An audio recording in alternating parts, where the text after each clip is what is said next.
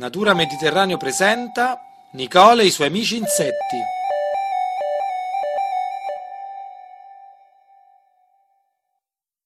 Nicole è una bimba di 10 anni molto curiosa. Spesso va in giro con il papà a fare foto agli animali e le capita di incontrare molti insetti.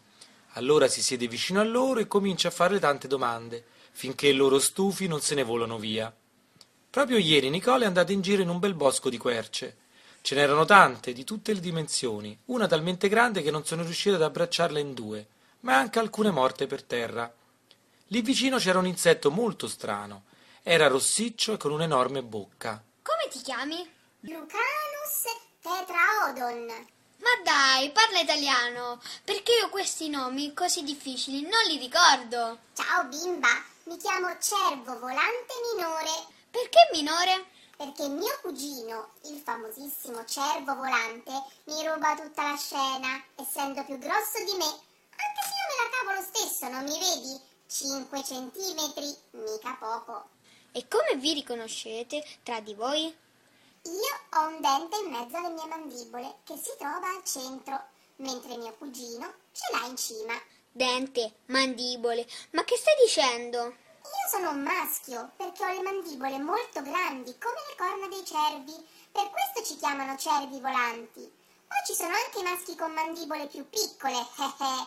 Con queste mandibole combattiamo tra noi per conquistare le femmine, che poverine non ne hanno neanche l'ombra, o meglio, le hanno piccole piccole. Quindi non vi servono per mangiare? No, no, da grandi noi mangiamo la linfa delle piante con la lingua, ma da piccolini siamo xilofagi. Silo, che? Hai mai suonato uno xilofono? Con che cosa è fatto? Con legno. Eh sì, perché noi da larve, cioè da piccoli, viviamo negli alberi morti e ce li mangiamo. Siamo larve belle cicciotte e bianche. Bleh, che gusti avete? Ma siete in tutta Italia? No, no, non ci spostiamo, siamo un po' pigri. Viviamo solo nel centro e nel sud e siamo anche protetti dalle leggi. Protetti. E perché? Perché siamo sempre di meno, purtroppo. E che fatica trovare le femmine.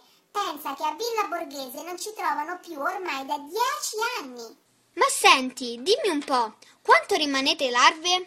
È un bel po', anche diversi anni. Anni. Eh sì, purtroppo ci si stufa proprio a stare lì dentro a mangiare. Poi, quando è arrivato il momento finalmente di uscire dall'albero, ecco che ci nascondiamo sottoterra, dove rimaniamo per altri sei mesi almeno.